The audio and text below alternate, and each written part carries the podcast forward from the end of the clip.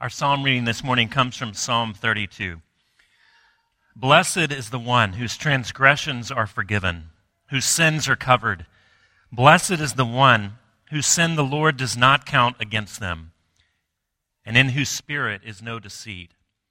When I kept silent, my bones wasted away through my groaning all day long. For day and night your hand was heavy on me. My strength was sapped as in the heat of summer. Then I acknowledged my sin to you and did not cover up my iniquity. I said, I will confess my transgressions to the Lord. And you forgave the guilt of my sin. Therefore, let all the faithful pray to you while you may be found. Surely the rising of the mighty waters will not reach them. You are my hiding place. You will protect me from trouble and surround me with songs of deliverance. I will instruct you and teach you in the way you should go. I will counsel you with my loving eye on you. Do not be like the horse or the mule, which have no understanding, but must be controlled by bit and bridle, or they will not come to you. Many are the woes of the wicked, but the Lord's unfailing love surrounds the one who trusts in him.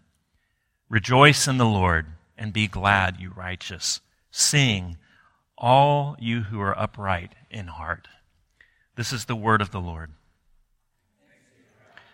We started last week a new series uh, that we're entitling The Spiritual Rhythms of Jesus. And we're trying to take our cues for spiritual formation from Jesus' life and his teaching.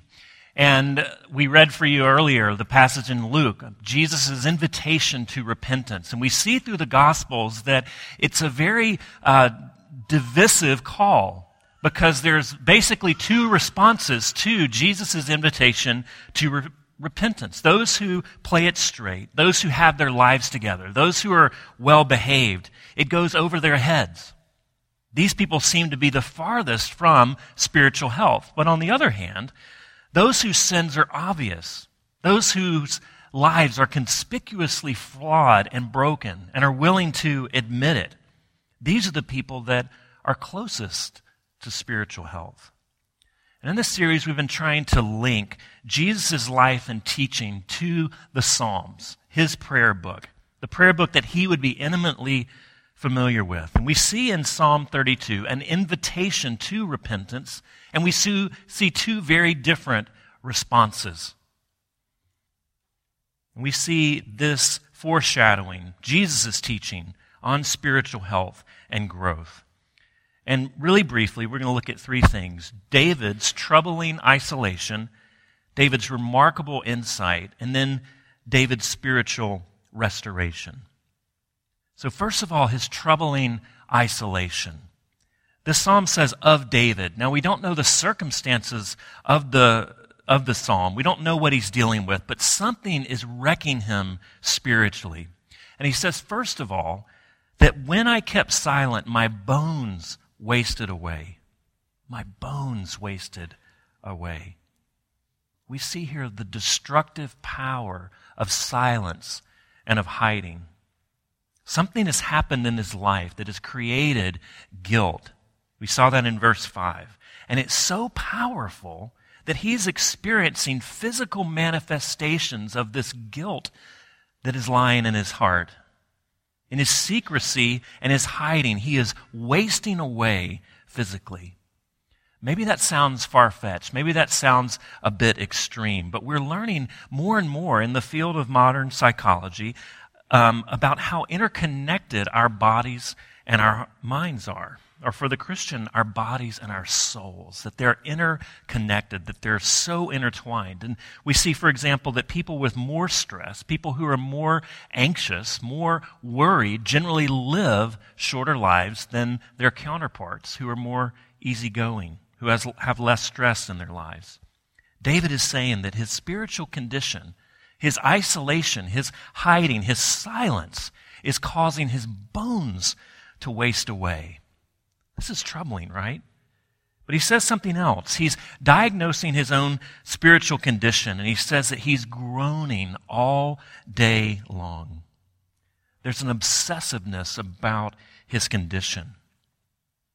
his hiding, his silence, not only is affecting his body, but he can't stop the replay in his mind. I quoted for you in the front of the bulletin A. Taylor, who was an English philosopher of the last century, and he gave a couple of lectures called The Faith of a Moralist. And he says, Nothing is more characteristic of the human sense of guilt than its indelibility, its power of asserting itself with unabated poignancy in spite of all lapse of time and all changes in the self and its environment. It is only a man with the mentality of an animal who can reconcile himself to the comfortable view that what he has done amiss is washed off by punishment or made good by subsequent better conduct. Nothing is more characteristic of guilt than its indelibility. Don't we understand David's predicament? Don't we understand this quote? That when we fail in a big way, when we botch life, when we blow it in a conversation, when we overreact and we allow our anger to spill over and to harm someone we care for, when we're misunderstood and someone is really mad at us, isn't it so hard to stop thinking about those things?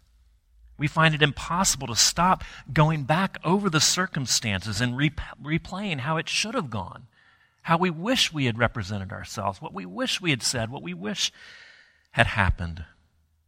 We obsess about changing these past circumstances or that person's opinion. That's a form of guilt. That's shame. That's insecurity because we need that person. We need life to clear us of some wrongdoing, or it just keeps playing over and over. Then he says in verse 4 Your hand was heavy against me. Now, this is intriguing. What does this mean? Maybe our first thought is to assume, well, God is punishing him. David has done something wrong, and now God is handing out retribution. But that's not really how the Bible talks about sin and consequence. As you read it carefully, you don't see karma. You don't see quid pro quo, where God is lying in wait to pound you when you botch it. No, what David is experiencing is what Derek Kidner, the commentator of, of uh, Psalms that I really love, he says what David is experiencing is the disquieting pressure of God's direct attention. Isn't that a cool line? the disquieting pressure of God's direct attention. It's not God hunting David down to punish him, it's God's relentless pursuit of David's restoration. But it's scary, it's disquieting, because this means that David can't hide anymore. This means that David has to open up. David has to be honest. He has to deal with God as he is and deal with his circumstances as they are rather than how he wishes them to be. He must expose himself to God's attention, and it's disquieting. But David finally changes. In this psalm, you see a transition. He decides to open up. He was silent, he was hiding, and his bones wasted away. But he decides to open up, to be honest, to receive God's offer of reconciliation. And we get David's remarkable insight. He says, Then I acknowledged my sin to you and did not cover up my iniquity.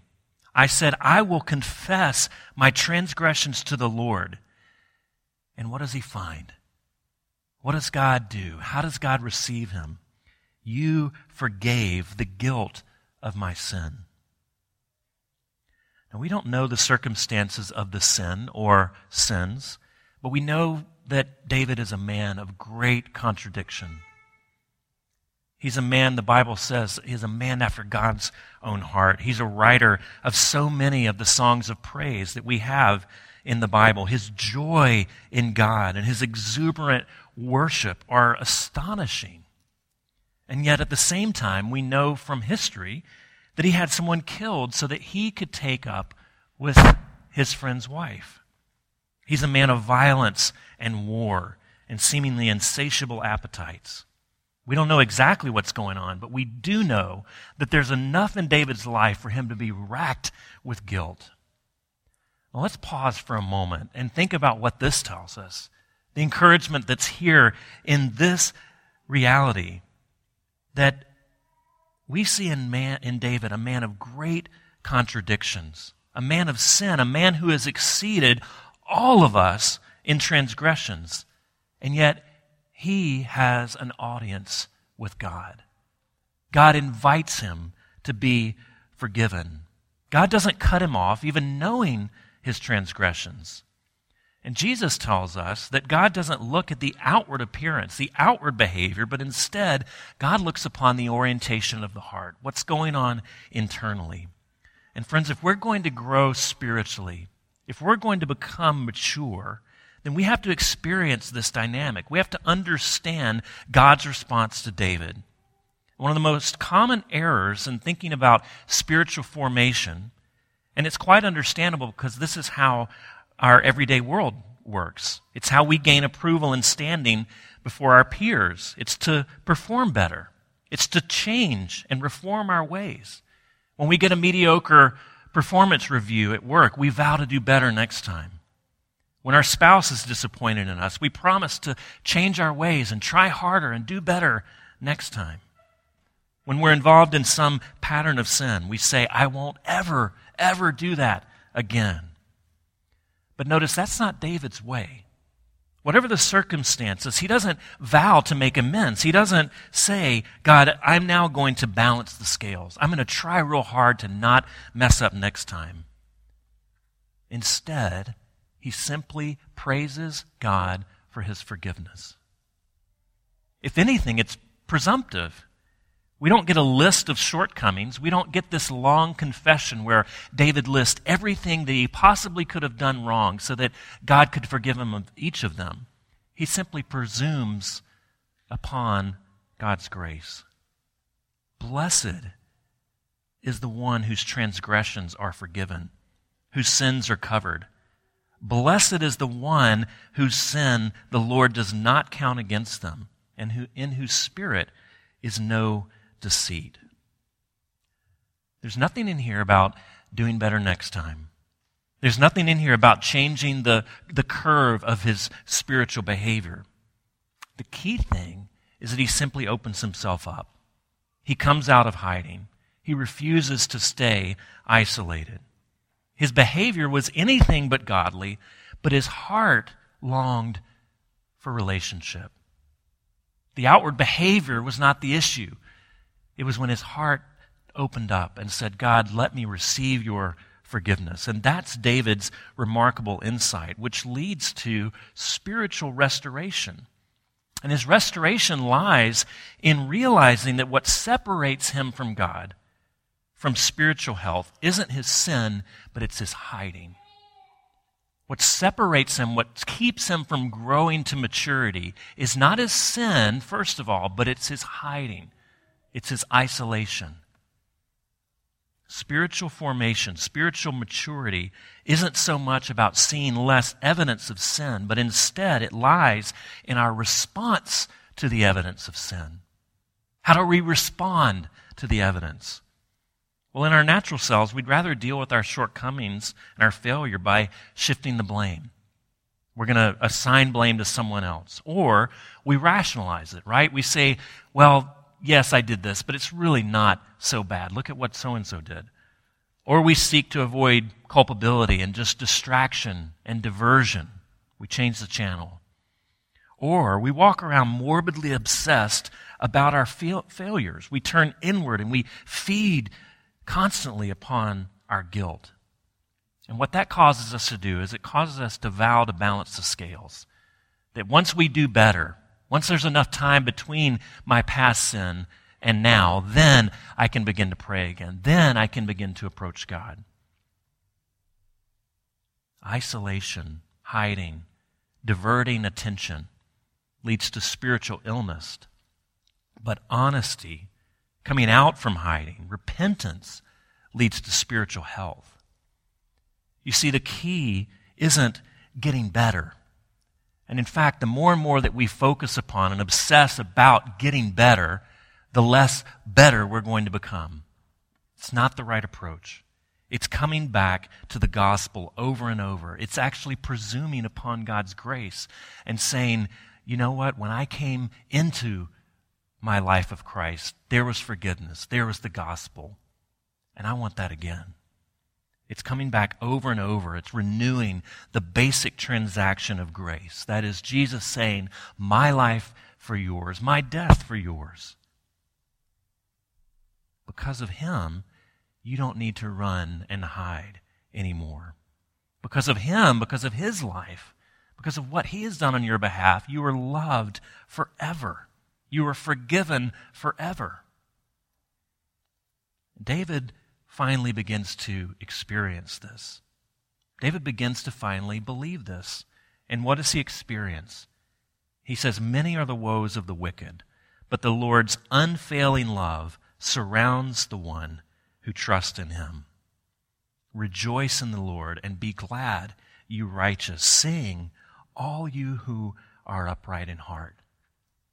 Instead of bones wasting away, instead of groaning all day long, there is rejoicing, there is gladness, there is resting in God's unfailing love, which surrounds him. And that's, friends, spiritual maturity. And that's the key insight to spiritual formation. It's coming back over and over to that simple truth that through Jesus you are loved eternally and to rest in that, to experience that, to believe that, so that it begins to well up and causes you to rejoice, to be glad, to delight in God's unfailing love, to let Him surround you. Let's pray. Lord Jesus, we do pray that you would change us. Wherever we are this morning, even if we're not ready to call ourselves a Christian. We have guilt in our lives. We have shame in our lives. We have places in our lives that we wish we performed better. Lord, wherever we are, I pray that you would find us. You would find us with your unfailing love. That we would learn not to look at ourselves, not to look at our feet while we're trying to dance, but just to enjoy you. Just to sit and experience your grace. And Lord, let that change us. Let us live out of gratitude and obey because we are loved and that we love you rather than to try and earn anything. Lord, we pray that we would be a church that sits and receives the gospel over and over. And as we confess our faith, as we come to the table, let us do exactly that. We pray in Jesus' name. Amen.